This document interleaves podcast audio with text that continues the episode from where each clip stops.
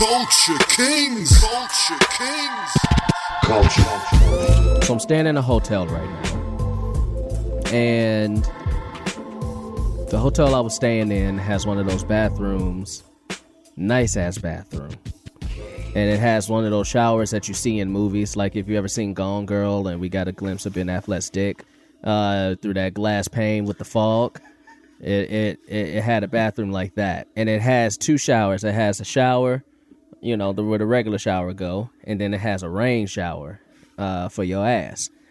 And like I put them both towards me, and this is definitely like this is one of those showers that you see like in porn. Uh, this is a porn shower. This is where I know some porn has been shot in this shower. I stepped in and I was like, this is a fucking shower. But I've had shower sex before and it's severely overrated. Um shower sex sucks. And and and and I want to say this one thing. I don't want Edgar's opinion on this. So much so that I kicked him off the episode because I don't want to hear what he has to say about this. I I, I do kind of want to hear what what young Prince Apodaca has to say about it because you know I'm sure he loves shower shower, shower sex, but he hates the idea of black love, so he wouldn't want me having it. Yeah, I'm sort of caught between a rock and a hard place here. right. So you love shower sex and you you want to advocate for me to have it, but yeah, but, just my hands are hate, tied. You hate my joy, so you you saying, uh, I don't know. I hope that I hope it scalds you. I think so, the thing about the shower is that most showers, most most industry standard showers. This is Uh-huh. only built for like hotel or like sort of like air, like fancy house Yeah. Airbnb staying. You're not. We don't have the showers for it. That's true because I got a tub, so like that's the thing. Like my feet keep s- hitting the side of the tub and shit. I be slipping. You're knocking over Uh, shampoo. I'd be it'd be cold in the back. Like this was a perfect shower. This was a perfect shower Yeah. for intercourse. But Jaquise too. What about when it's too hot? It, it, it like can be too hot or too cold. I don't like it. And let me also say this. Let me say this. I can't speak for women, Mm-hmm. but I just know like sometimes when, you know, the noodle is in the in the sauce and you put some water in the sauce, the sauce don't feel the same. The sauce don't So, yeah, the sauce don't feel the same. It's yeah. It's uh so yeah watered down. all right. Well, I want I want the opinion of somebody who actually cares about black love and black joy. Um Jesus. So I have somebody, you guys know him. Uh, I, I brought him on to specifically answer this question and this question only. Behzad Dabu, will you please let me know your feelings on shower sex? Am I wrong in my assessment? I, I don't know. Hey everybody, I'm so happy to be back. I'm so happy to be back. Um, I didn't know that this was the question I was going to be asked, so I'm listening here, cracking up. Um, and I don't, I, I, I have a, I have a very specific answer. Okay. One, I agree with you 100%. It don't feel the same. The noodle and the sauce with the water is not the same. And again, I can't speak, I can't speak for women, but I will say this. While I agree with you that shower sex is overrated and I'm not a huge fan, Hmm. I love shower foreplay. Okay. Yeah, yeah, yeah. Shower foreplay is nice. Shower love- foreplay is nice. I Let me love tell you. everything else besides the actual intercourse because the intercourse, especially me, I'm gonna I'm gonna say this. I'm not very tall, right? Mm-hmm, So when you're not very tall, you got to get creative with. It's hard to slip that noodle in the sauce. Exactly. You know? It's hard to slip So- that noodle in the sauce. So there's that, and also like The like angles like, ain't there. Like Matt brought up, a regular LA apartment shower don't have 15 shower heads and space and all that. So you got weird, you tiny shower curtains split, and no Mm-hmm. matter what, one person is freezing because they're not in the water. Mm-hmm, So, but I love the idea of like getting in the shower, making out in the shower, touching, rubbing, kissing, Mm. caressing, loving, and then and kind of like coming up behind and and and sort of rubbing around to get going. I love Mm. that in the shower. But then let's get away when we gonna do the actual thing. Let's dry off. I didn't know that the start of this episode would be so anti-black. Uh, Let me tell you. There's a there's because shower. If I'm gonna have foreplay in the shower, I might as well fuck. You know why? Because if I'm having foreplay in the shower and I get out, then we gonna be some ashy, dry ass motherfuckers fucking on like that shit don't feel good. we gonna be ashy and dry. Not unmoisturized. At a certain point, it's just gonna be like, "Ooh, my skin's starting to get tight." I can't. do- I don't. I don't like this, man. Like, so you know, no, I can't even do. If I'm gonna, if we, if we starting in the shower, we finishing in the shower. So when we get out, I can dry my ass off and put some lotion on. Uh, that's what the fuck we doing. that's what the fuck we doing. I, I don't know, man. Like, I feel like everybody. I've, I haven't been watching this much porn as I thought I would during the quarantine. I'm single, I know you're single. so I can I can. let's be go back. Let's let's go back. I Let's want. go back to 2008 when you wasn't single. We don't have to say no names. Please don't. I won't say no names. But I know who your girlfriend was at that time. Uh huh. What if she decided, Bay, I'm gonna put on the OnlyFans? What would you say? Um, I would. Okay, I'm. We might be getting TMI, but I'm actually super down if I was in it with her. Okay, so you want to be a porn star? I don't want to be a porn star, but look, I have had my experiences with uh, semi-public sex, mm-hmm. and what I mean by that is I've been to events, parties, whatever, where people are watching.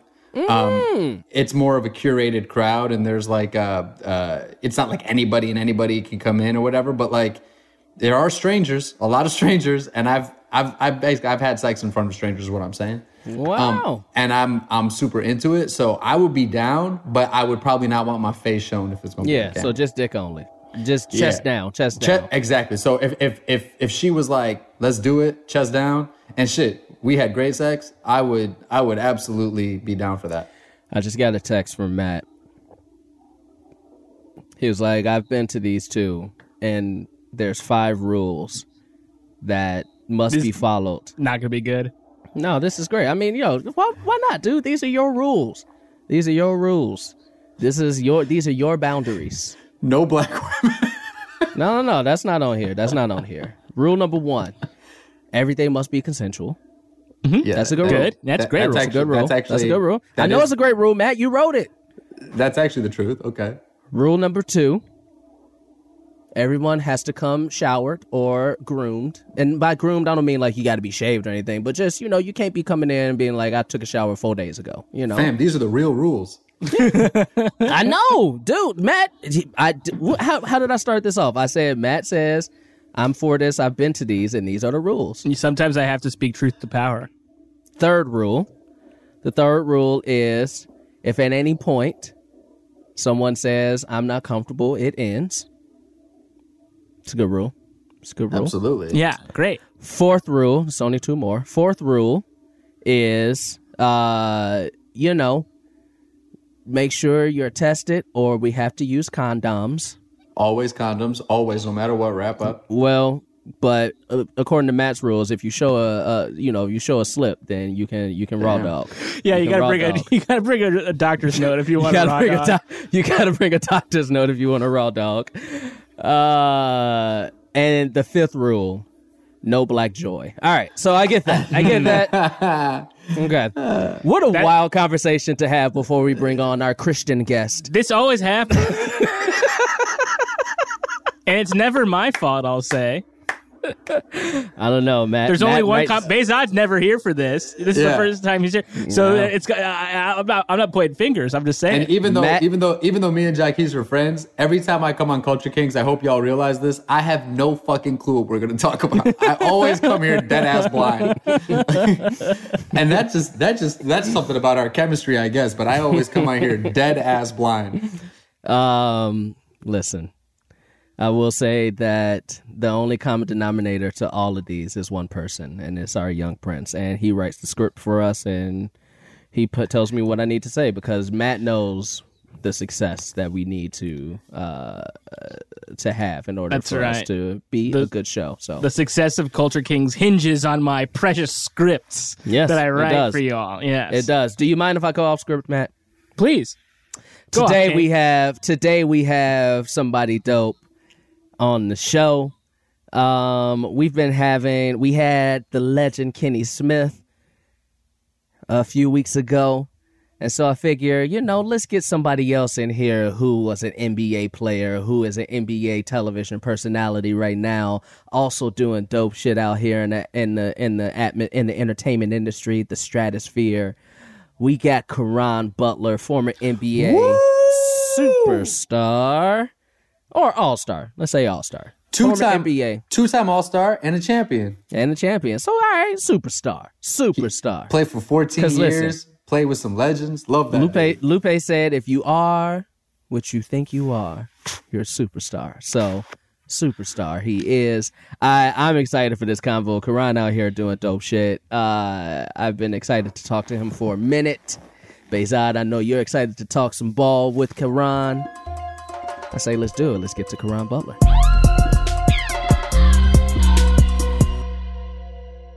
All right, man. Well, you know, listen. If I if I can shoot from the hip, then I'm gonna go ahead and shoot from the hip. Uh, you know, because being a Chicago cat and Behzad over there, New York cat who loves the Lakers. I'm, I I'm, as the as the Culture Kings listeners know, I love the Lakers, but I follow 30 teams. Just mm-hmm. take it there. Go ahead. Go ahead. I- take it no, there. Chicago, I- I- Lakers. I, I follow uh-huh. 30 teams. I always say, and I, the Culture Kings fans have heard me say this. Whoever your favorite team is, I could talk with you about your favorite team. That's true. You could But you could yo, be a man. Magic fan. We could talk about the Magic, No, the Bob, whatever. You know, we we I mean, listen, you know, listen. The Magic, you know, them jerseys are tight, but you know, we we ain't gonna we ain't gonna go down the Magic route today. Uh, but you know, I gotta know, bro. 2020, you know, it's been the year of craziness.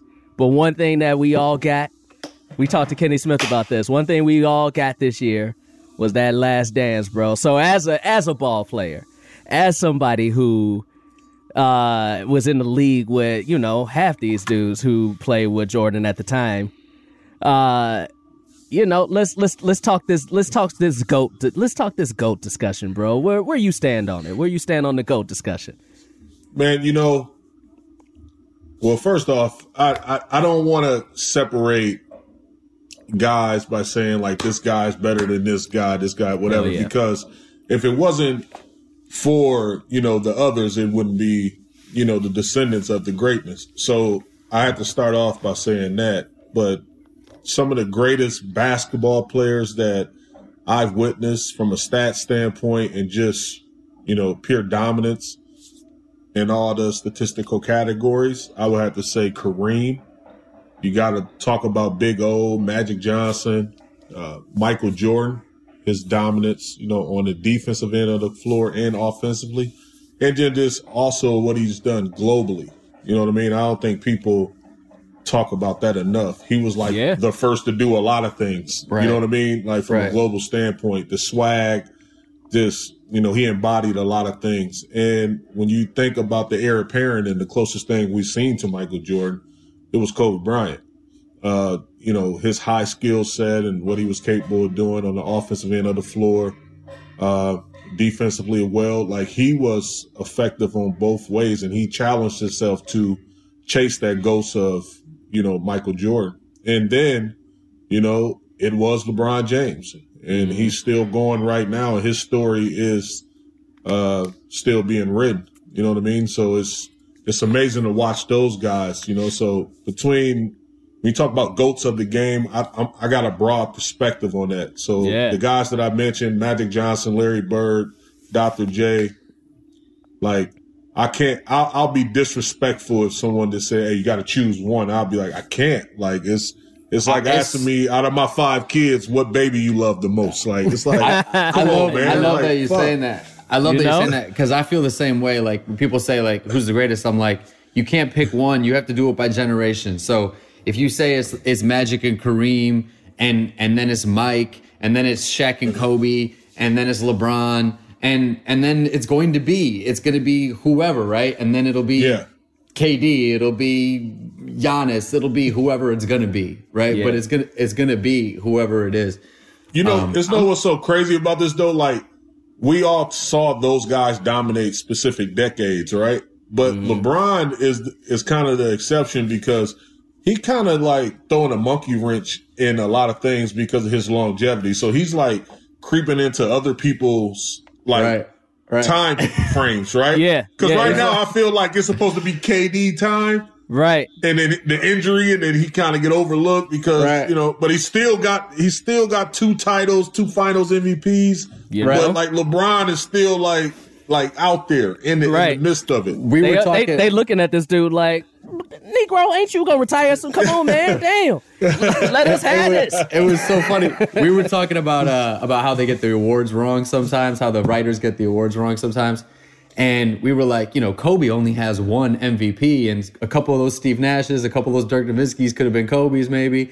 But then we were talking about LeBron, and we were in the group chat, and I was like, honestly, he could have eleven. He could have twelve MVPs. Like, it may, you could go back and make Hold a case. You Hold you on. really could. You could like, Hold okay, on. No, I'm joking. I mean, he's got he's got what four, five, but he, could, could have, have six, seven, eight, nine. I mean, you could make a case any of those years. He he definitely could have, you know, five or maybe six, definitely.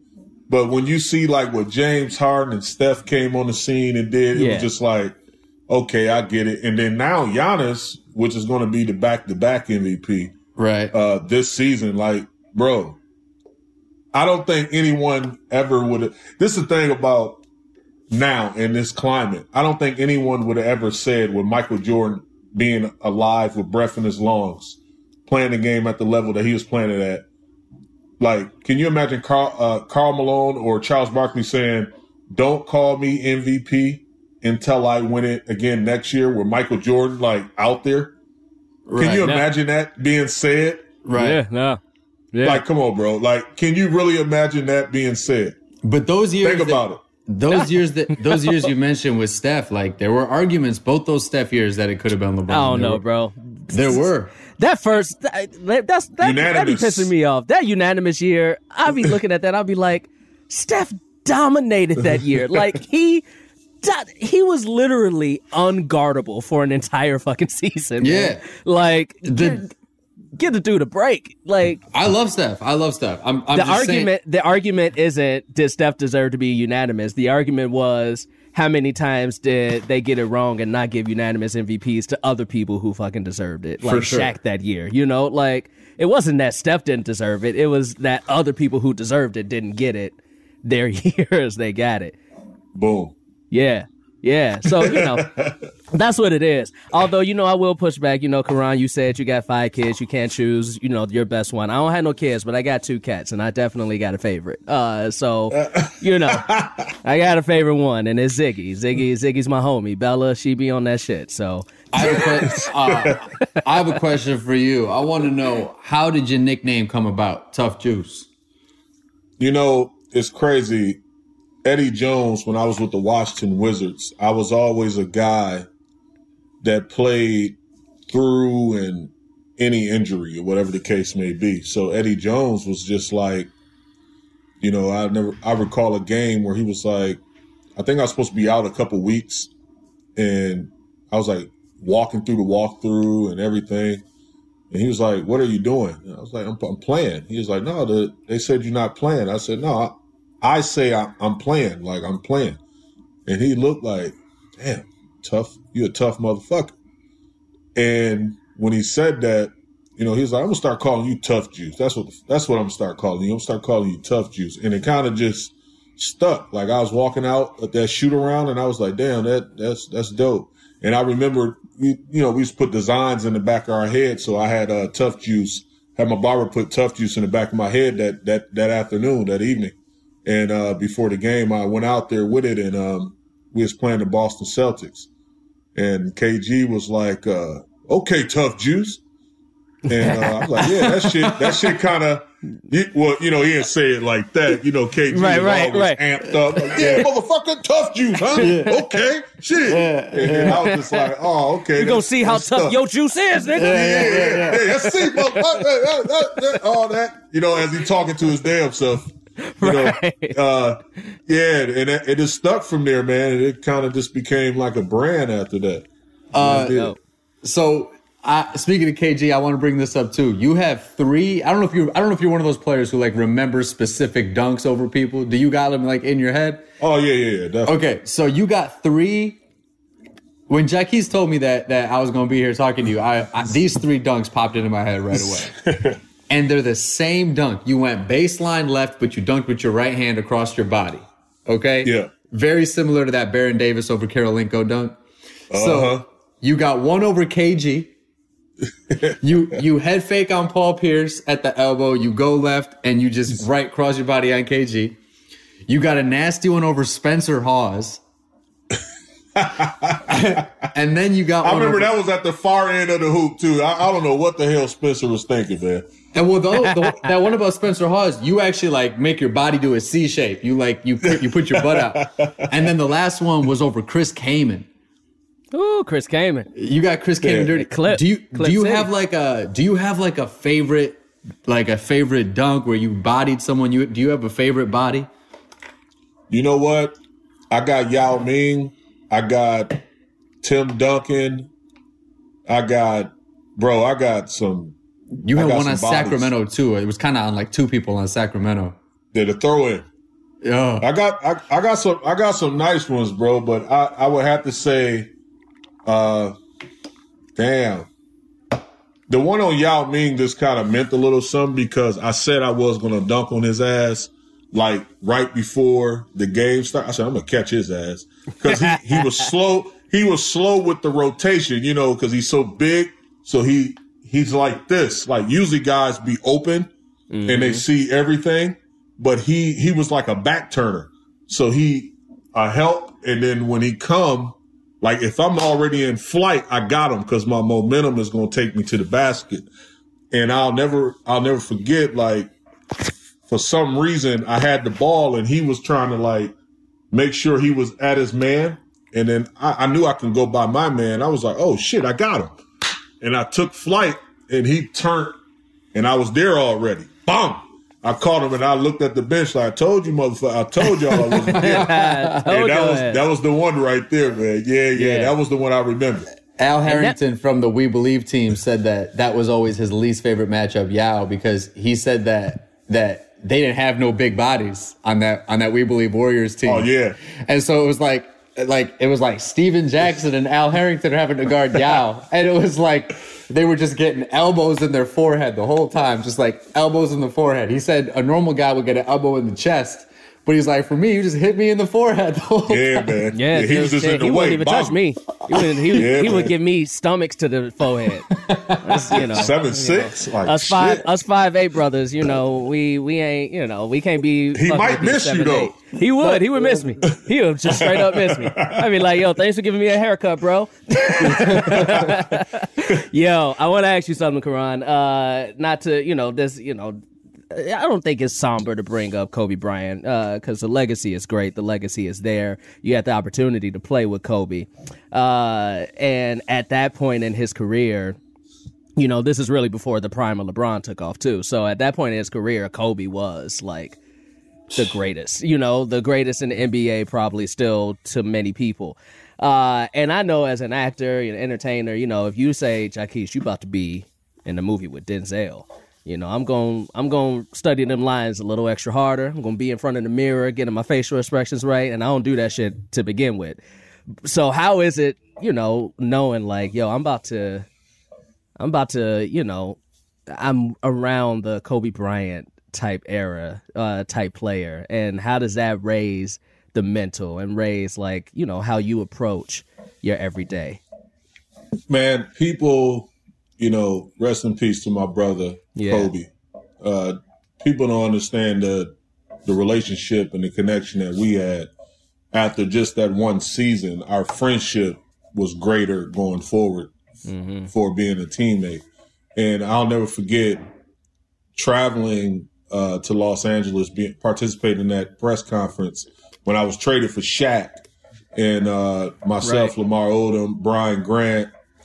Um, we get there. Kobe signed a huge deal, and we was just you know talking, and immediately he said, "Bro, like we about to black out, about to work out," and you know, I knew that Lamar was doing his own thing. I knew that Brian was, you know, had his family. He was going immediately back to Miami, you know. But me, I was like, "Bet I'm here. Like, I, I want to learn. I want to, like, like you said, man, I want to be, you know, the best that I possibly can be. You know what I mean? And you know, Kobe was the measuring stick for guys, you know, that played the perimeter position or anybody in basketball. He was, you know, our era Michael Jordan. You know, so you know, I just just stayed next to him, man, and it was like glue, man. Uh, if you saw him, you saw me. Uh, we was always in the gym together. He was kicking my ass every day, you know, helping me be better, you know, from a defensive standpoint, watching film, uh, teaching me all the things that I learned in Miami. You know, in Miami, I was with Pat Riley, the godfather of the game, and Eddie Jones and those guys, Bimbo Coles, best vets ever. They was pouring into me and all the things that Pat Riley taught me about longevity in, in this space of being a professional, I was learning, right?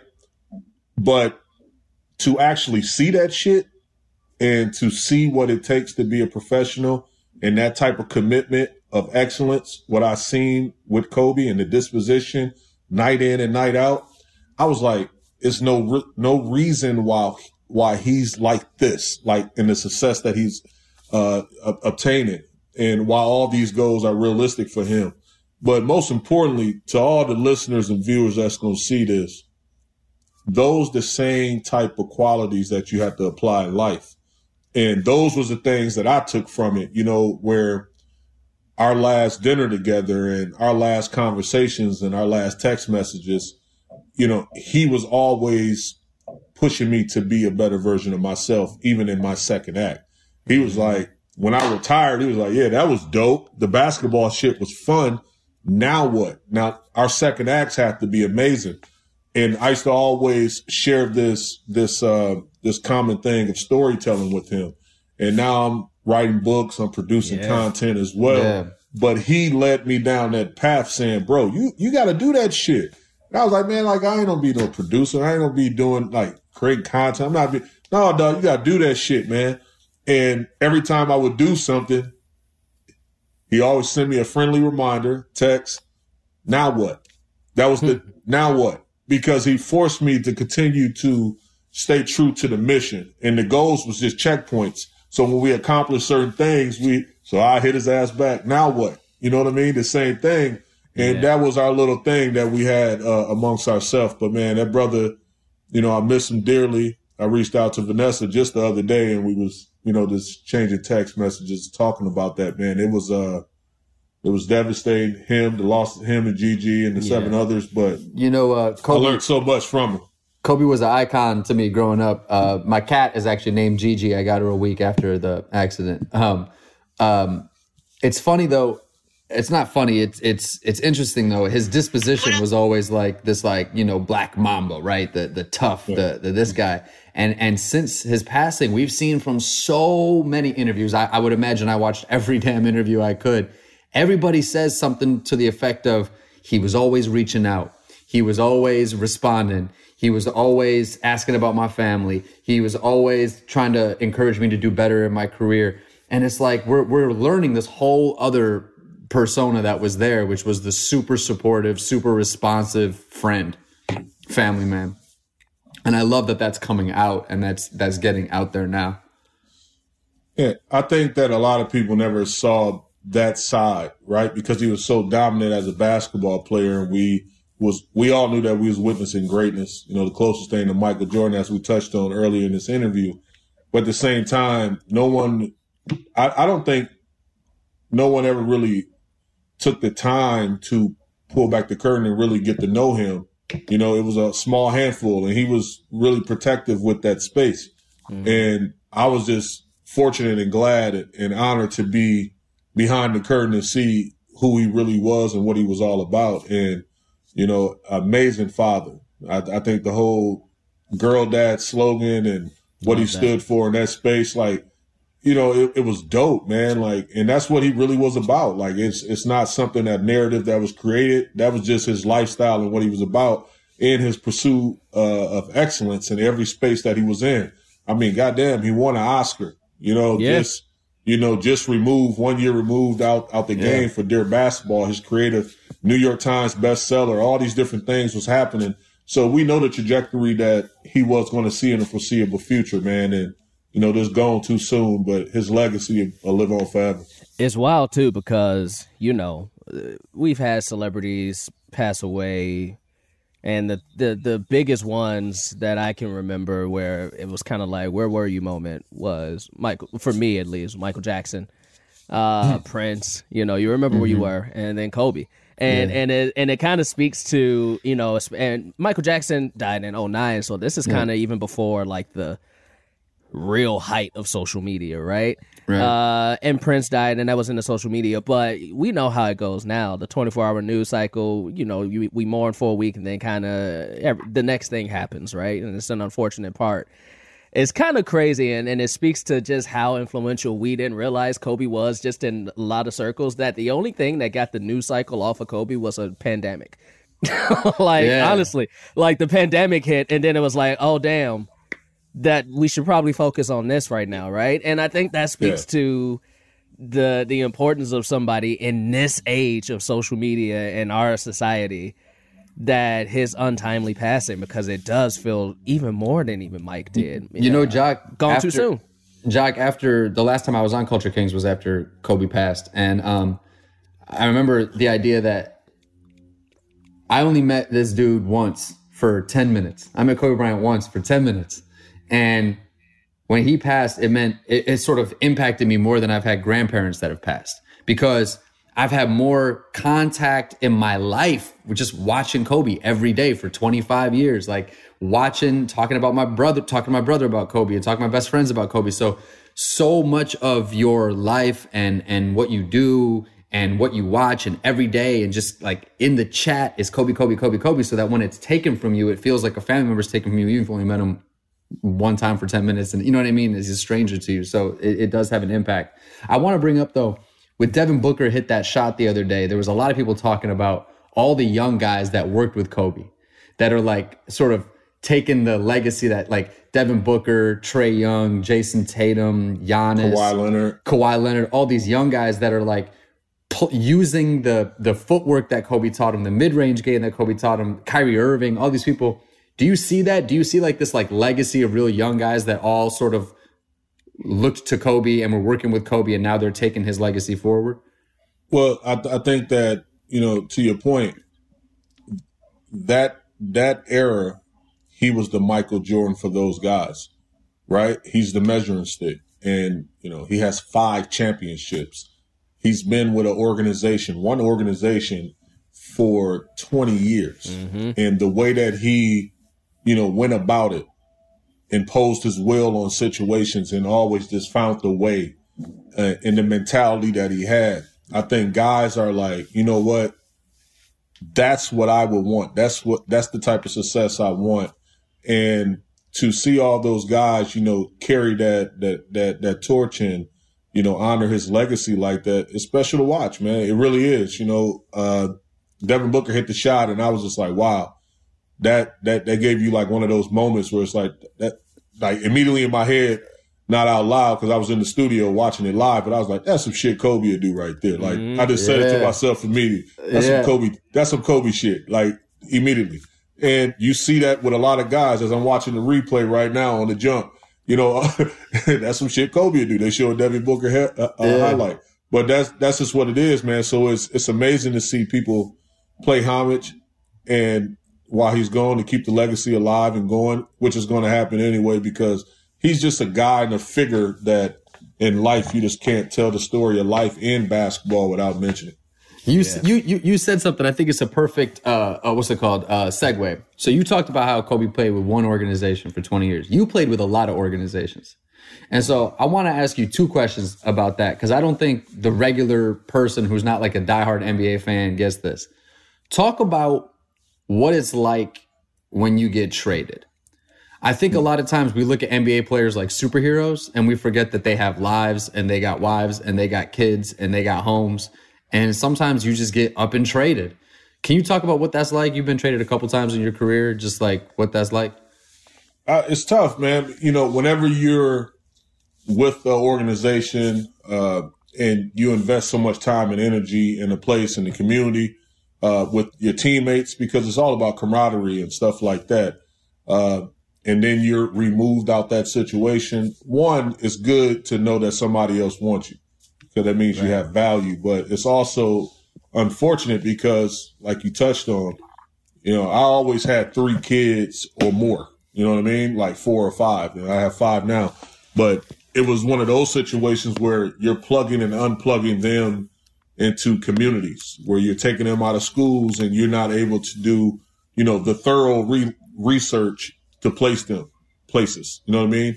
Uh, you, you know that the price point is high where you put them in private schools and stuff right. like that, but it's, it's, it's more beyond that, right? Cause it's surf, it's surface level shit and then it's the layers that we right, like to right. kind of touch on because you know, in this climate right now where you talk about all the isms, you know what I mean? It's important to have your kids in the right environment.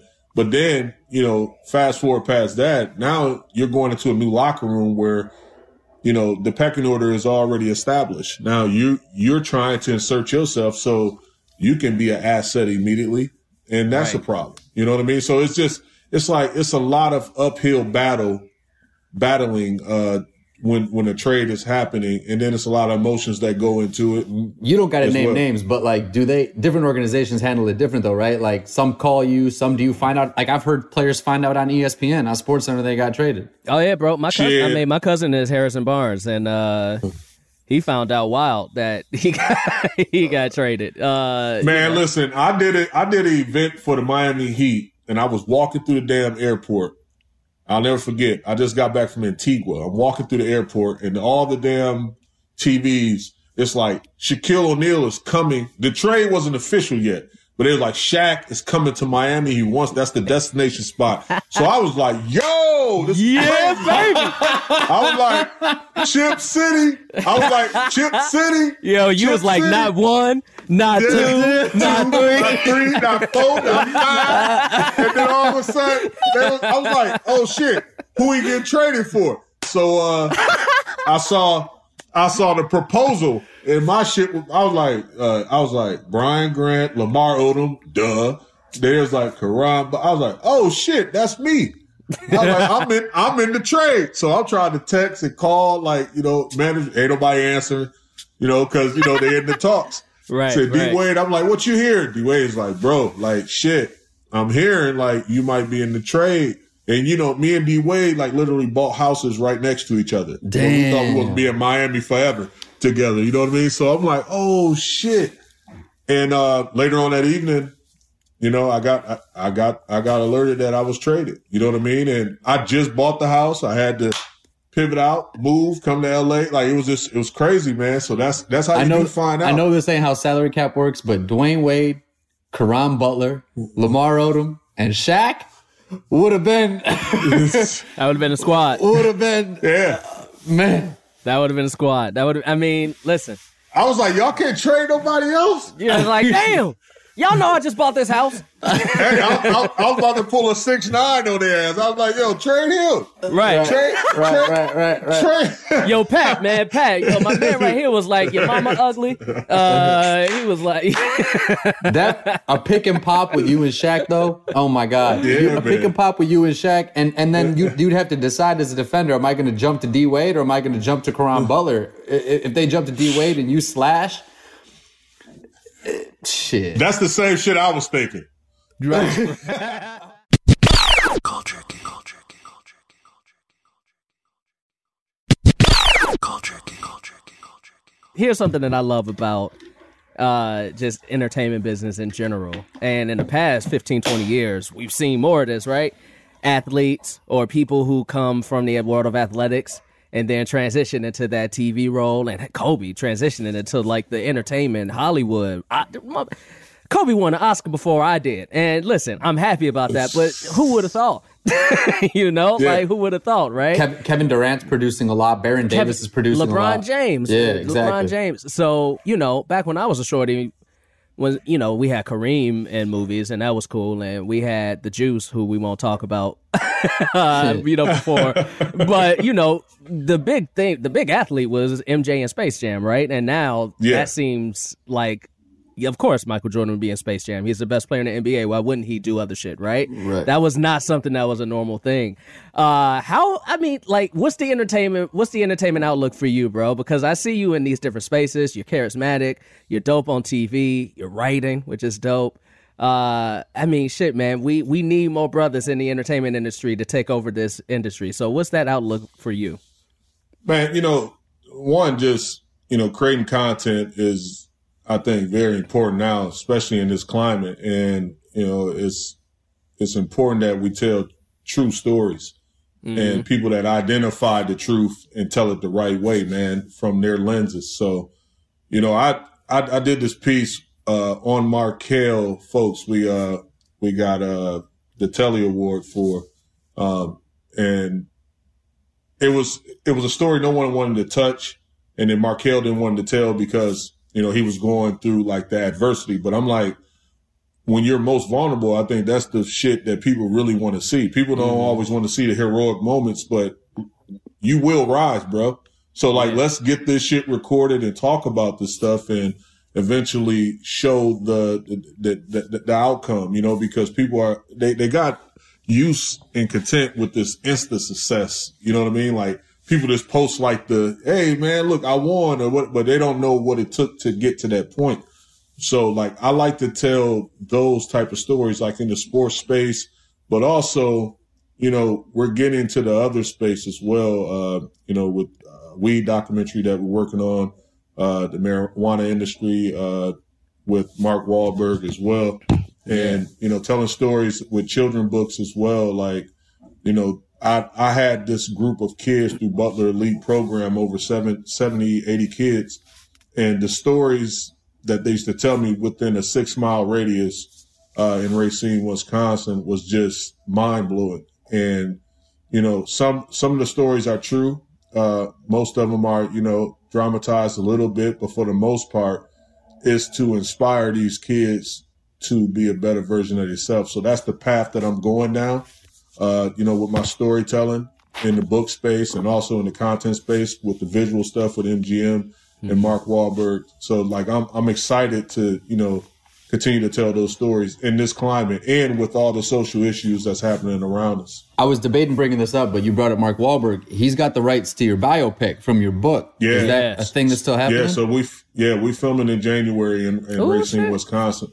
Wow. We got pushed back two times because of all the stuff that's happening, but Yeah. you know, Lord willing, you know, it's happening. It's not a matter of if, it's just a matter of when. When, it's definitely yeah. happening. So, I- all right, let's talk. Let's talk about that biopic. Uh, is it is it uh somebody playing you or Yeah, I, I, I, I can't go into who's playing me, okay? but yeah, yeah, it's dope. Okay. And it's it's my teenage years. It's my Yeah. teenage years of my life. All right, all right, Yeah. shit. We gonna we gonna see, and I'm also you know gonna hit. I'm gonna hit our producer up and be like, "Yo, Matt, Jaquez could have auditioned. You know, Caron Butler was five eight when he was For twelve. sure. Yo, all right, I got a pitch for you. I got a pitch for you. I think this. I think it's dope about the biopic. But if you ever decide, I was thinking about this last night. I don't know why. We can get into my psyche of why I thought this, but I was like, you know, would it be dope if they remade Captain Planet and Caron Butler was Captain Planet? I don't know why that shit popped in my head. I think I like just saw an old picture of you and then like the build, and I was mm-hmm, like, mm-hmm. put some put some blue makeup on my man, get him in that Captain Planet uniform. Captain Planet. He's the Yeah. hero. I'll Bro. play with it. Bro, Oh wait, I got it. I got it. I got it. He uh he played in Washington with Agent Zero. Agent Zero. Go, go, That's my theme music. that's your thing, bro. You can Okay, have it. so, you can have um, it, man. Uh, I'm super involved uh, in a lot of activism causes. I work with Black Lives Matter. Um, I work, I'm a co-founder of this group called the Chicago Inclusion Project, which seeks to level the playing field for women and people of color in the industry. So I know Jaquez is super involved in uh, a, a lot of the causes too right now that are going on. And just a quick Google search of your name, and you've been you've been outspoken as well, which I think is great. And going with this whole more than an athlete thing and getting rid of that whole shut up and dribble mentality that a lot of people have. Uh, you have a platform, you have a voice, you have a lot of fans that know you through basketball, and now they're hearing your opinions outside of basketball. How do you feel about all that?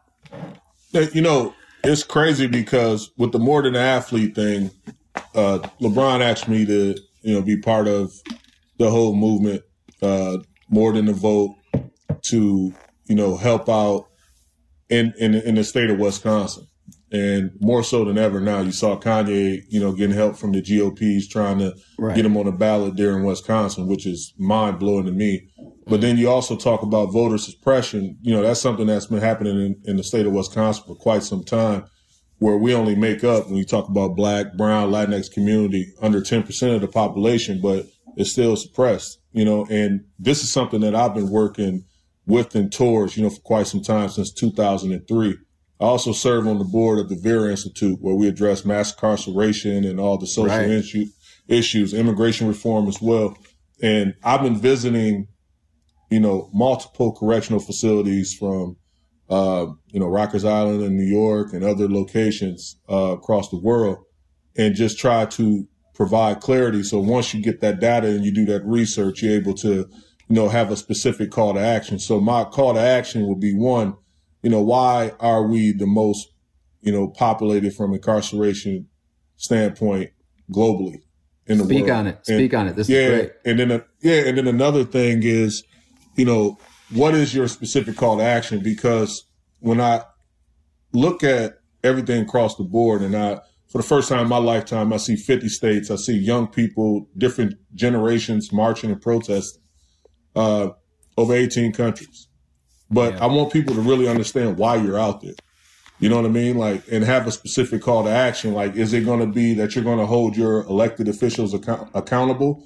And then how do you go about doing that? You know, do you march to these, you know, to the alderman, to the the chief, uh, to the mayor, to the all these elected officials? Just understand that it, it's not just November. It's not just the presidential election. You know, we're in the middle of a census, and all these things need to be addressed. So that's the call to action. You know what I mean for me, and that's why I try to motivate people with my platform to do. Yeah, you're talking know, about it's- uh, mass incarceration. I work with Reform LA Jails, which is uh, which actually won last year to uh, not have a three billion dollar jail be built in Los Angeles would have been the Yeah. America's largest jail, um, and we we we won. And it's one of those things that was a local measure on a ballot. And I tell people, voting for Measure R last year is going to have more impact on your life than whoever the president is, because that is a jail in your community that is going to incarcerate people for nothing but just not having money for bail because they had a little weed in their pocket. So, so real talk, I'm, I'm really happy that you're doing that. These are causes that are close to my heart too. Um, I'm gonna hit you up on Twitter about that stuff later too. So Please, appreciate that. anytime. Yeah. Yeah, no doubt. I think I think it's so important too. You know, like one one of my biggest the biggest the biggest part because somebody said something. I want to shout out Talia Caldwell. Uh, I don't know if you know Talia. She played in the WNBA. She's a homie of uh homie of mine uh for a little I'm bit. probably, I probably know. Yeah, but I want to shout her out. She's she's doing so much dope work as many black women are because they lead um, in so many ways, and we need to we need to make sure we are you know fighting for our black women and our all, all our black lives out there. But she said something to me, and she was saying, "What are you good at? Great. How can you give back in that in that in that space, right?" And one of my biggest causes is just trying to amplify more black voices, right? Uh, there's no reason that black voices shouldn't be amplified. Uh, we lead pop culture and we lead entertainment and we lead journalism and we lead all these different fields in so many ways, and we're just not allowed the space, right? And my big thing is, all right, great. Let's take that space. like, let's take that space And own it. and hold it, right? And I think that speaks to what you're saying is what are you out here for, right? What are you out here for? And and and I don't want that to sound like, you know, cuz listen, just being there to big up somebody else is also something that is very important. You know, we're stronger together, right? Um but what you're out here for and knowing what you're out here for and being focused on that. And even if you have other things, I think it's so important that I don't want that to get lost. I think that was one of the most important things you said is what are we out here for? And let's actually work toward those goals and like build the team who we know can help us achieve those goals. Uh, how how is that for you building that team around you? Because that's so important too.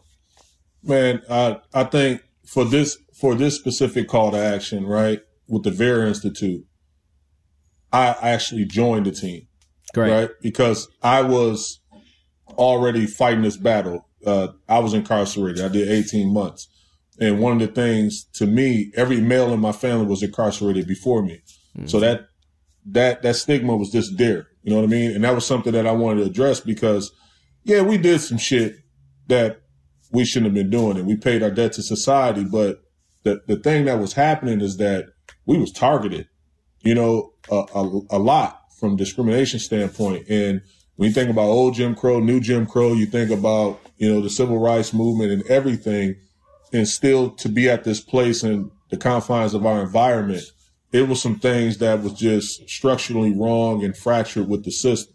So I always was talking about this since as long as I can remember. And then when I had a platform, when I, you know, became, you know, somewhat successful in the NBA and I had a larger platform, I was just like, these things are important to me.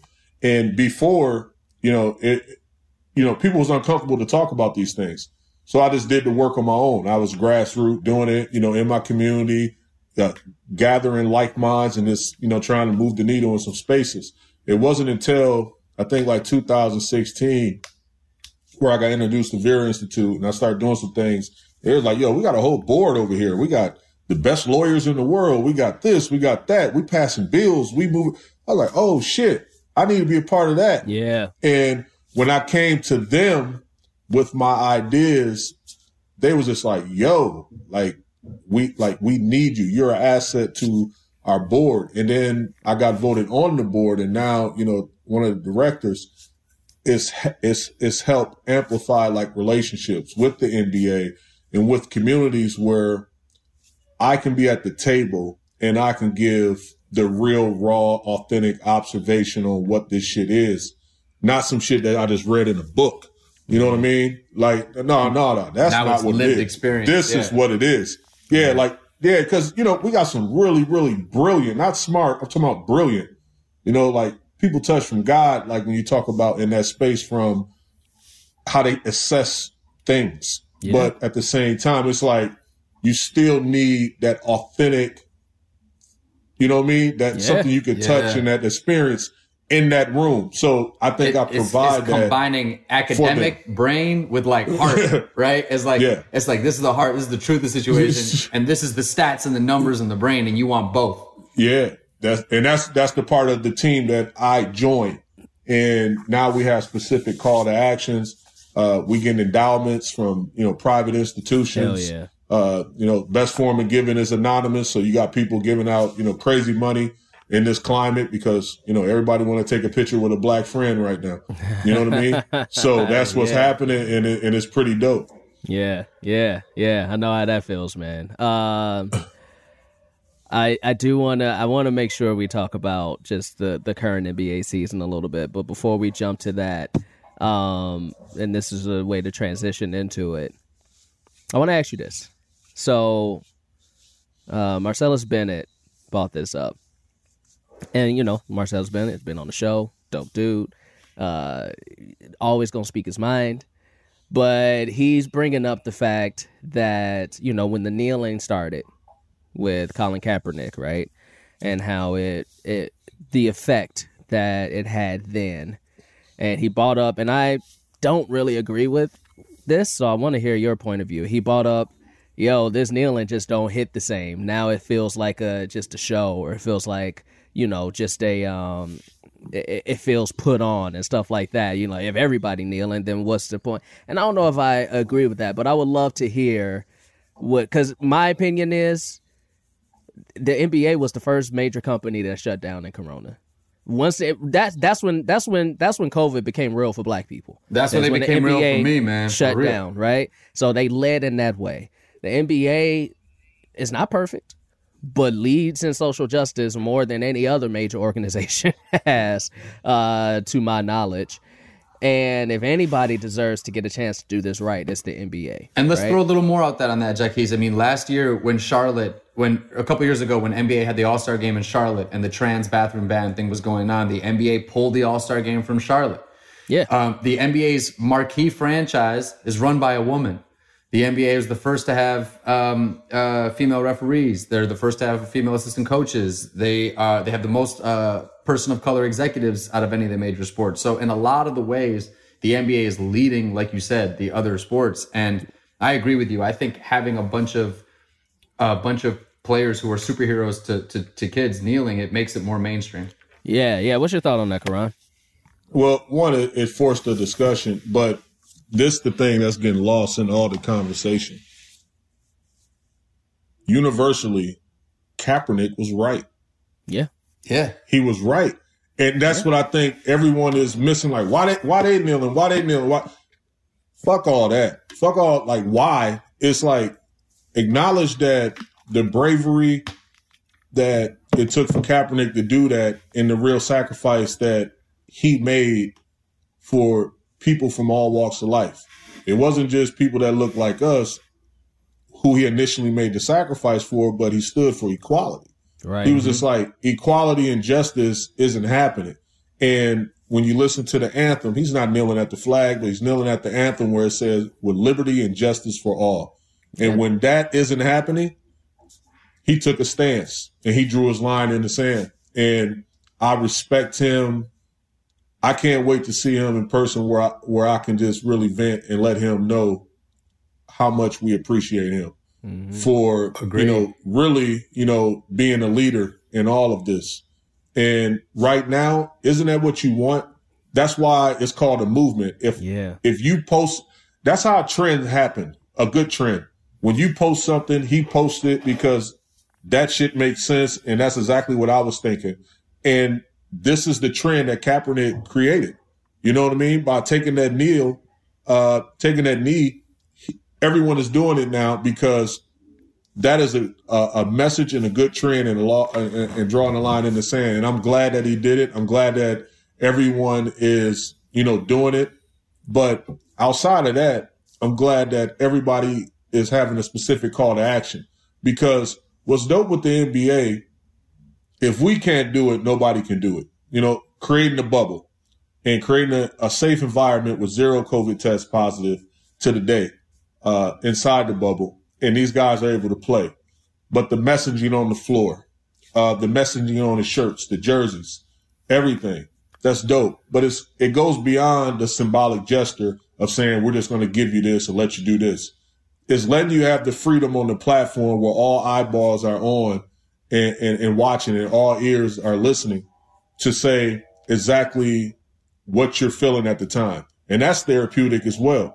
And it's probably uncomfortable because people want to tune into the sports and just watch the game and turn the TV off when the game is over. But the sound bites are justice for Breonna Taylor, mm-hmm. the who, the what, and the why, and the call to action. And then they get into the basketball stuff.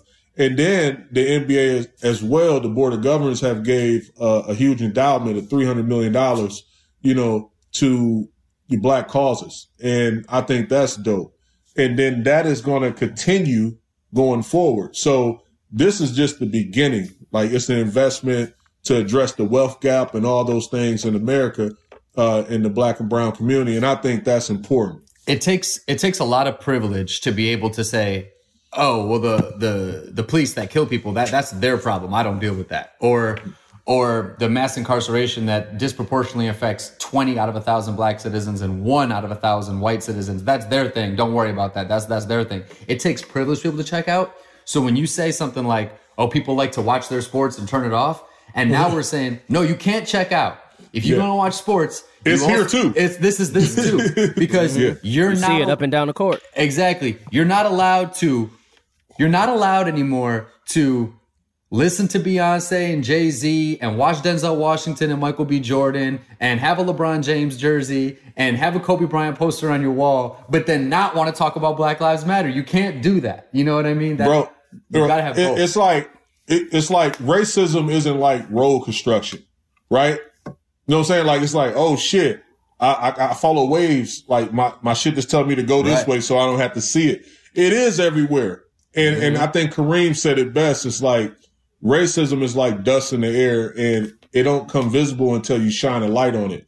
So it's amazing that when you think that you're going to this safe spot, right. no, we're gonna talk about this shit here too. And when you turn on news, news, you clearly going to see it there. And when you turn on the damn Animal Channel, you going to see that shit Black Lives Matter there. You turn on it there. Netflix, you turn on Hulu, you turn on whatever, Yep. you going to see some Black Lives Matter, racism. The we're way I- talking about it. You ain't getting away from this. The way I like to put it is is white supremacy is not the shark in the water. White supremacy is the water. yeah. White supremacy is the Yes. water. We're in the water, so we gotta we gotta clean the water. It's not getting rid of the shark. We gotta clean. Although the I'm water. not, I'm not gonna lie to you. I'm not gonna lie to you. Watching some racist ass animals on Animal Planet could be funny. that shit could be funny, y'all. Like, A racist shark. let's watch some, like just watch some sharks who only fuck with black Hey, people. Like, Caron, Caron, it was it was it was your former teammate, Caron Butler.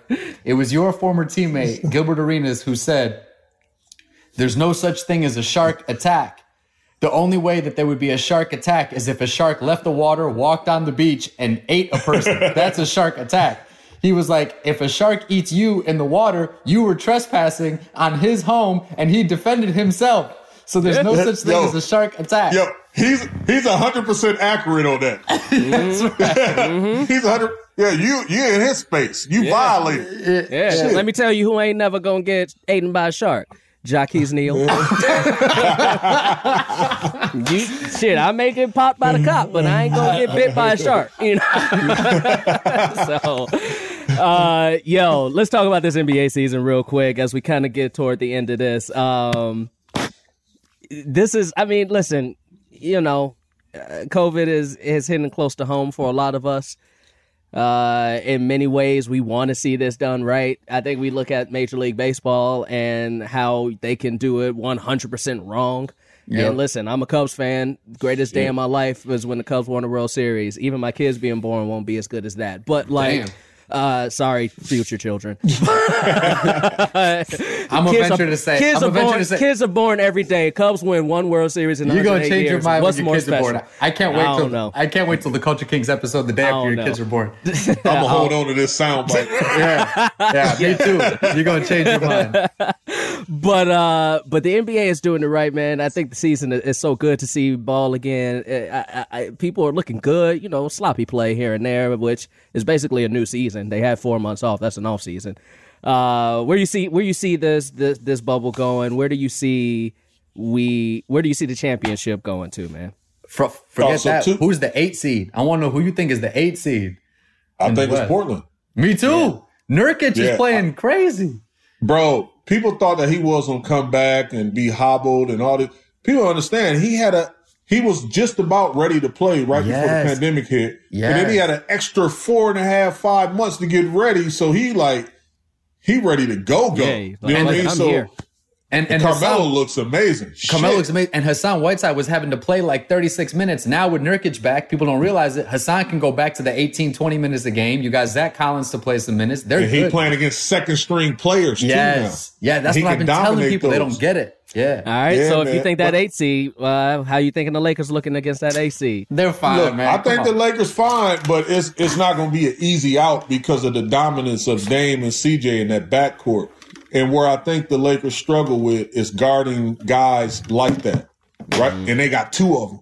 You know what I mean? With, without Avery Bradley, like not participating in the bubble games, that's a that's a huge loss. And you have to depend on Dion Waiters going to do his thing. Uh, hopefully, Jr. get into the groove of things, and those guys' offense can be their defense. You know what I mean? In certain cases, and hopefully Rondo comes back sometime soon. I know he's somewhere hovering outside the bubble and expected to, you know, uh, join them, you know, in the next probably ten to twelve days. But at the same You know time, man, you know, Kyle Kuzma been great, other guys been great, but shit, that backcourt dangerous. The Lakers got the one seed, and they would have been better off with the two seed because they're gonna have to play Portland, then Houston, then the Clippers. Then they got, you know what I mean? That's tough. And Better for who? Better for who? Shit. then playing the Clippers. Let's go, Clip City. Let's go, Clippers. The, Clip, the Clipper, the Clippers got to play Dallas, and then the winner of either Utah, uh, Yeah. OKC, Denver. And what's what's wild to me is the year that the Lakers get the one seed, the whole home court advantage is thrown out the window. Their home court advantage is just thrown out the window. We lost our home court advantage, even though we earned the home court advantage. That, but you know what? It's it's it's everybody. It takes you back to AAU. It's like shit. You got to play all these games in the weekend and win on this court. You know what I mean? Mm-hmm. So it is what it is. The the thing that's that's mind blowing to me is that if you guys been watching the perimeter shoot for the Lakers, I think it's been you know thirty percent, thirty percent. I think it was even under 30% last suspect. night. We called the game. Yeah, and I think it's because of the depth of the the arena. Like you know, I remember playing in Oh, uh, certain arenas where like I used to turn and look at the basket and the depth would would bother you. Like you could see out or in and it it'll put that dimension on on the basket. So playing in that that that arena, it, I think it's affected the shooting, but it ain't bothered Kyle Kuzma. This Yeah, shit, 55%, he- he 55% for But three. everybody else still struggling trying Yeah. to find that. You know what it's going to look like out there for him. So uh, it's going to be interesting. Do you think there's truth to the article that some Bay Area reporter wrote? I don't know if it's true, but you said something. I want you touched on it. They said that uh, uh, Klay Thompson and Steph Curry grew up as kids shooting in NBA arenas with, uh, when their dads had games, and that like they might have been like. Do you think they're like better shooters because they were like shooting on those type of arenas growing up? Like, did that help a little bit or nah? Not really. No, it helped because they got more reps than everybody else. But do you think like that's the what I would depth say. perception with the arena and shit mattered or not really? I, I, I, I- I think that that perception do matter to a certain extent, extent, but man, bro, do you know how many shots Steph and Klay take a damn day? Mm-hmm. like certain dudes may go to the gym, they might stretch, they might put on their beats, they got the look, and then they might go through a little shit, get a little sweat on them, and be like, "Yeah, I'm cold, I'm out." them dudes are professionals. They are professionals at their craft. They are shooters, and not only are they shooters, they're shot makers. You know what I mean? Not just shot takers, shot makers. right. They are perfectionists in their craft. Yeah, I mean, listen, I love, I love me some, I love me the backcourt of Golden State. I think they're so fun to watch, and shit, man, like it's ruined, it's ruined, uh, you know, you know, high school basketball because all them niggas just take threes now. Yo, hey, yo, I was playing pickup the other day, man. I was back in Wisconsin and I'm running up the court, you know.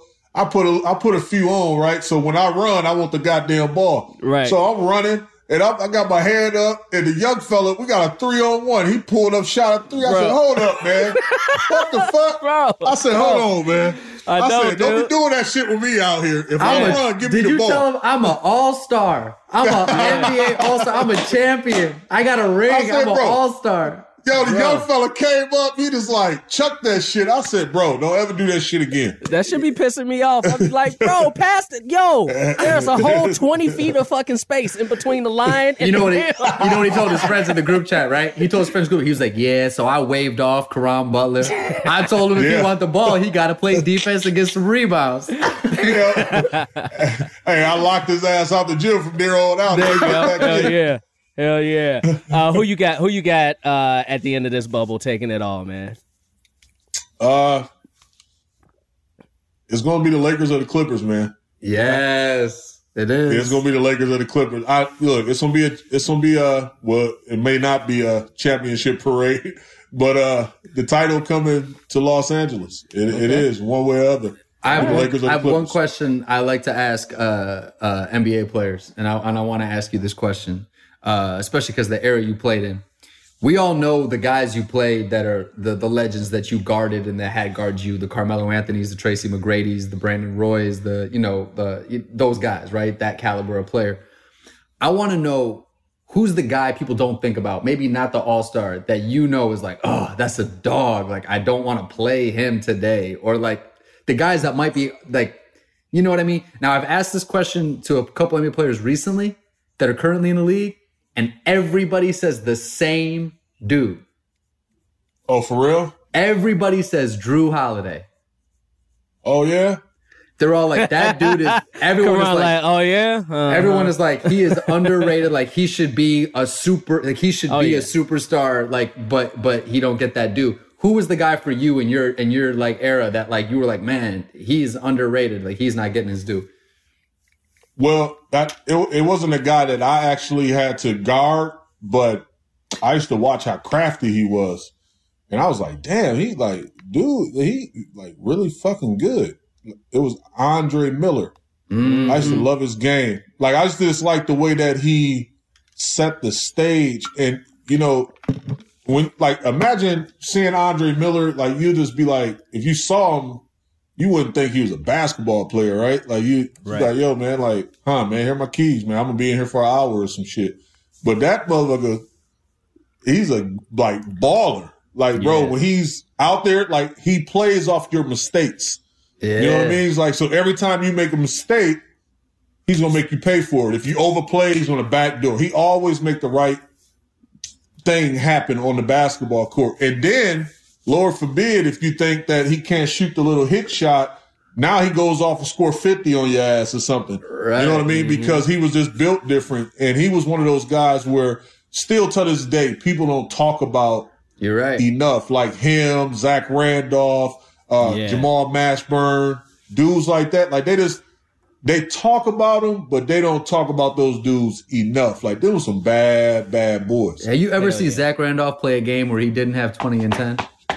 Shit, that's what he used to do, man. That was his. That was his Mark calling that shit in the book. Yeah. Mark that shit in the book. Mark if he didn't down. have 20, he had 25 rebounds and, and 17 points. You know, you know, I'm Yeah. I, I'm from Syracuse. You had two Syracuse teammates. You had Etan Thomas and the guy from Syracuse, Andre Black, who I actually uh, ran an AAU season with once. Um, but there was a guy I grew up with named Andy Rautins, uh, son of Leo Rautins, He's one of the greatest shooters who played for Syracuse. And he always used to say that Andre Miller threw the perfect alley oop pass. That it, that if that it, that was he was the best at throwing that it would be in the right spot at the right height at the right timing that uh, it was the perfect alley oop pass. So that's a good answer you had. Yeah, thank you, brother. Look, he had a good feel of the game of basketball. And think about it, in today's game, the pitch ahead is a lost art. Jason Kidd used to always pass the ball ahead to give you a chance as a creative wing player to exhaust the option and then get it back and then set the offense. That's the drag. But Andre mastered that as well. A lot of guards now today want to dribble the ball up and kind of search out the opportunities for themselves and then kind of pitch it and get the assist. But man, man, dude did it all, man. He was a hell of a guard, bro. One last question for you, man. We're gonna get you out of here. Let's set the stage.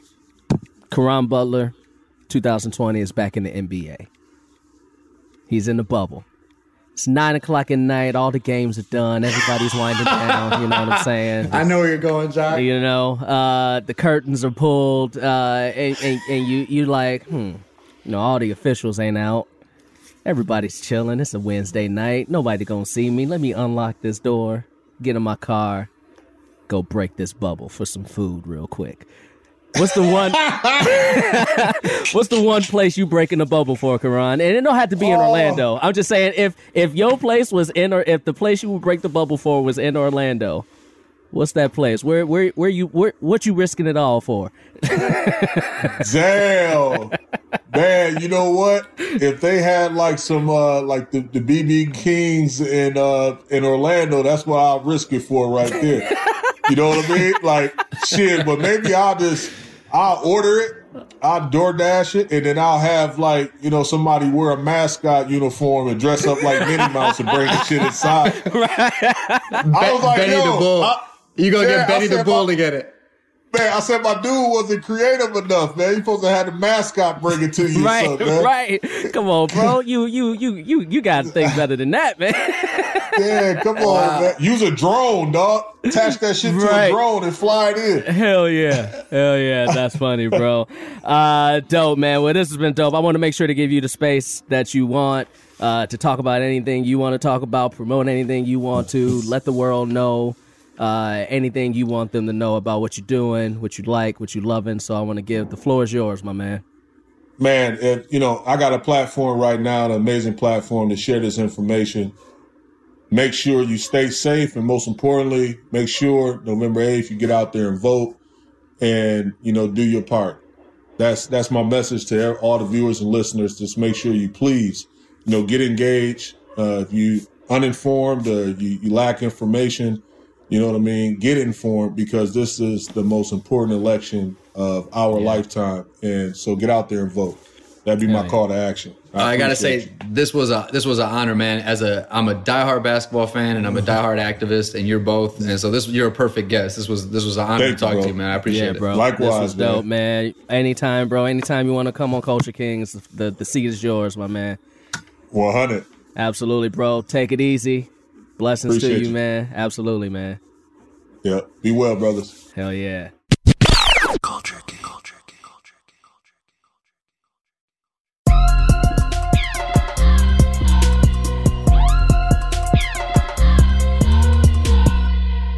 Wow, wow, wow, wow, wow. Caron Butler, everybody. That was awesome. I'm so glad we did that. That was thank you for having me, man. That was really awesome. Yeah, man, it was fun. I want people to know because you couldn't see this that uh, when we first started Caron, I don't think that was a cigar. Matt said that was a cigar. I think it was weed. I think Caron was blazing.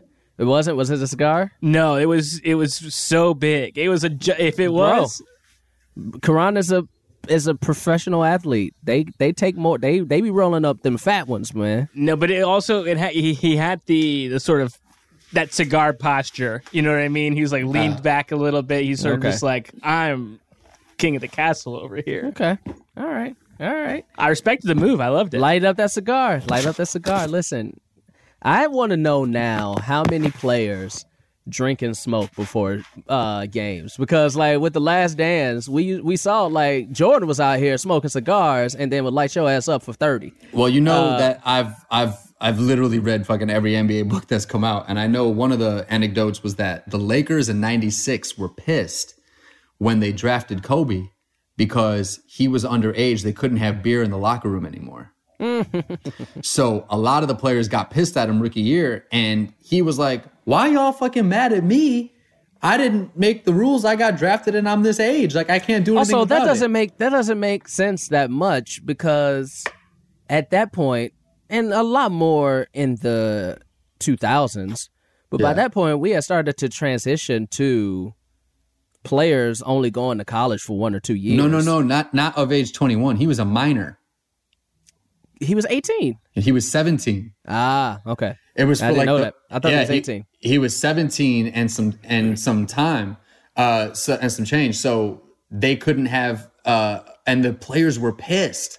Mm. I remember uh I've read Jackie MacMullan's book about a love story. She talks about it a little bit. Like the players were pissed, and that it, it kind of got at Kobe a little bit. So I, I'm sure players do drink. Oh yeah, they be drinking. I mean, shit, they be they be lit. They be lit Yeah. up, and I love it. I love every second. I mean, of it. Stephen Jackson and Matt Barnes talk about how they were high during that season the whole time. So after every game, Uh, I I wonder is there a story in the NBA like the Doc Ellis story? I don't know that story.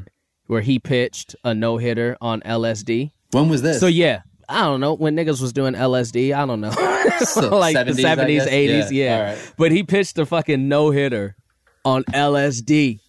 Do you know how? And, and and who else did that? Somebody else did that too in baseball. Uh, uh um, fat pitcher. Um, Is there footage of this? Like, David this- Wells. David there- Wells was drunk as shit and pitched a fucking like perfect game or some shit. Is there like is there footage of this? I want to see like I'm is sure it eye, is. is his I'm sure eyes it is. bugging or whatever? Oh, I don't know if you're gonna get. I mean, it was standard definition. It was a hundred by a hundred p back then, so I don't know if you're gonna see his eyes that clearly. Wow. But I'm sure there's footage of the actual game, maybe. Um, wow. Yeah, yeah, that shit is wild. So I wonder, is there a story like that in the NBA? Like, I don't man, I was on coke, I was on cocaine, and I dropped fifty on these niggas. Huh? Oh, there was definitely a cocaine era. I don't know if there was an LSD game, but there was definitely a cocaine era in the 80s. Yeah, I love it. I fucking love it, guys. I say we wrap this bad boy up. Let's do a queen of the week. Queen of the week. Behzad, you are the guest, so it is all you, my friend. Kick us off. All right. Um, uh, I have an idea for Queen of the Week, um, but it, they're going to share it. It's going to be a co-runner-up, and it is uh, Nia DaCosta is the Queen of the Week. Nia DaCosta is the director of uh, Jordan Peele-produced uh, Candyman sequel that's coming out, but she just got the gig to direct Wonder Woman 2. Um, no, that's not true. Uh, Captain Marvel 2. I don't know why I said that. Sorry, DC and Marvel fans, don't come at me. I knew what I was saying. I messed up. Um, but she got the gig to direct Marvel um, 2 and Captain Marvel 2, and she will be the first uh, woman of color director in Marvel. So, Queen of the Week, that's a big deal right there. And that also must mean that Candyman is great if she got that gig uh, right after that. And the other one is the woman that we just mentioned, Jemele Hill. Because, uh, you know, listening to Caron Butler and talking about Kaepernick and about what we were just talking about, I just got to say to everybody out there, Jemele Hill got a lot of crap from everybody and from ESPN for supporting Kaepernick and for supporting Kaepernick publicly. And now, just a couple years later, like we said, the whole NBA is doing it, and ESPN uh, commentators are talking about kneeling and supporting it all day long, and nothing's happening to them. But when Jemele Hill went out on a limb first, and as a black woman stood for Colin Kaepernick, she got a lot of shit for it. I think she even got suspended for some of the things she said. So, my queens of the week are Jemele Hill and Nia DaCosta. Damn, you took mine. Uh, Oh, for real? didn't. No, you didn't. Oh, you didn't. uh, I got. I'm gonna cheat a little bit. My queen of the week is not one queen. Um, That's what I just did. and well, mine is is an organization. Oh, Mine dope. is an organization. Um, I was I, I've been wanted I wanted I feel like this was apropos because you know Caron Butler was on and we talked about NBA and socialism, uh, uh, not socialism, social justice, um, and um, I want to give a special shout out to the women of the WNBA. Uh, you know, there's been and listen, I'm not gonna lie, I've made these jokes before in the past too, and for that I apologize. Uh, they're trash. They were trash then. They're trash now. Where it's like, man, all 14 fans in the WNBA crowd, right? And and and like, you know, that's a comedian trying to be funny, not making an excuse.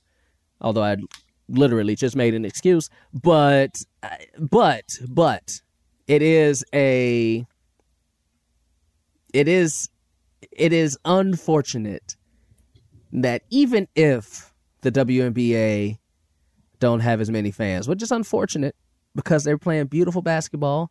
There's no difference between the basketball that they're playing and the men of the NBA are playing. Uh, if you love basketball, then why then why is that just regulated to the NBA, right? Now, if you're a fan that says, "Yo, I just love my team. Like I just love the Chicago Bulls." Fine, right? Fine. But if you're a basketball lover, if you love the game, if you love watching sports, I don't want to hear, well, the WNBA ain't got no fans. The product isn't as good. It's not as fun. That's horseshit. It's horseshit. Not only that, there's been some things in the media where it'd be like, it feels so good that basketball is back, right? I think I probably even said something to that effect during the episode today. And, you know, a lot of that is just, you know, it's not intentional, but basketball was back before the NBA started. WNBA started about a week before uh, the NBA, right? So it's these things that we have to make sure that we are acknowledging and, and being conscious about when we bring these and have these conversations. And they are leading and also doing a very good job with the social justice and activism tip. Yeah, they the got that. WNBA. They got that owner. Uh, I think her name's Carrie Loeffler. I might be pronouncing that wrong, Mm-hmm. uh, but she's one of the owners of uh, the Atlanta Dream Team. Yeah. um, and uh, she was saying a lot of things against Black Lives Matter and calling it a terrorist movement. And the players have been wearing shirts supporting her opponent. Um, in the because she's also a politician. She's not just the owner of the Atlanta Dream. She's a politician. I don't actually know her position in Georgia, but she's a politician. And the the players like Candace Parker and stuff were were wearing shirts that said to vote her for her opponent, which I think is great. They're leaders. Um, they're great WNBA players who took a whole season off to dedicate themselves to social justice. They Yeah. the, the women have been about this movement for a long time. for a long time, and they just haven't been getting the play. Um, so those are my queens of the week. The That's a queens good of the WNBA. Also, can I say, and if the WNBA anyone's listening, please send it to me. Those orange WNBA hoodies are fire. That all the NBA guys have been wearing recently. They're Mm-hmm. these like orange. Uh, I think. Uh, so I think it was actually on one at the first day that the NBA was back. A lot of the NBA guys were wearing the orange WNBA hoodie. Um, I know Devin Booker was wearing one, LeBron was wearing one, um, Tobias Harris was wearing one. Those are awesome, and I want one. So if someone can send me one, please do. Don't send this nigga shit. Please send me one. I'll wear it. Send me three, so I can then- wear one and sell two. Uh, Jackie's, I'll buy one off you. Yeah. All right. Cool. Send me send me four then, so I can buy one, so I can wear one, get sell one to Behzad, and then at at a discount because he's a friend, and then sell one over face value. uh, matter of fact, give me five, and I'll give one to Matt. And and Matt wouldn't want one. Most of the women in WNBA are black. oh, wait a minute. You're right. You're right. You're right. uh, where can on, people Matt. find you, I'm just Behzad? Where can people? where can people find you? Uh, on Twitter and on Instagram at my name. I'm gonna spell it for you. That's B E H Z A D D A B U on Instagram and Twitter. Please follow me. Please engage with me, and I will uh, chat back with you.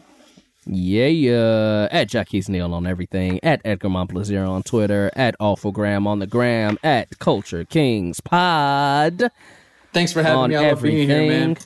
Absolutely. More and more shout out to Caron Butler. Hey, everybody, stay safe.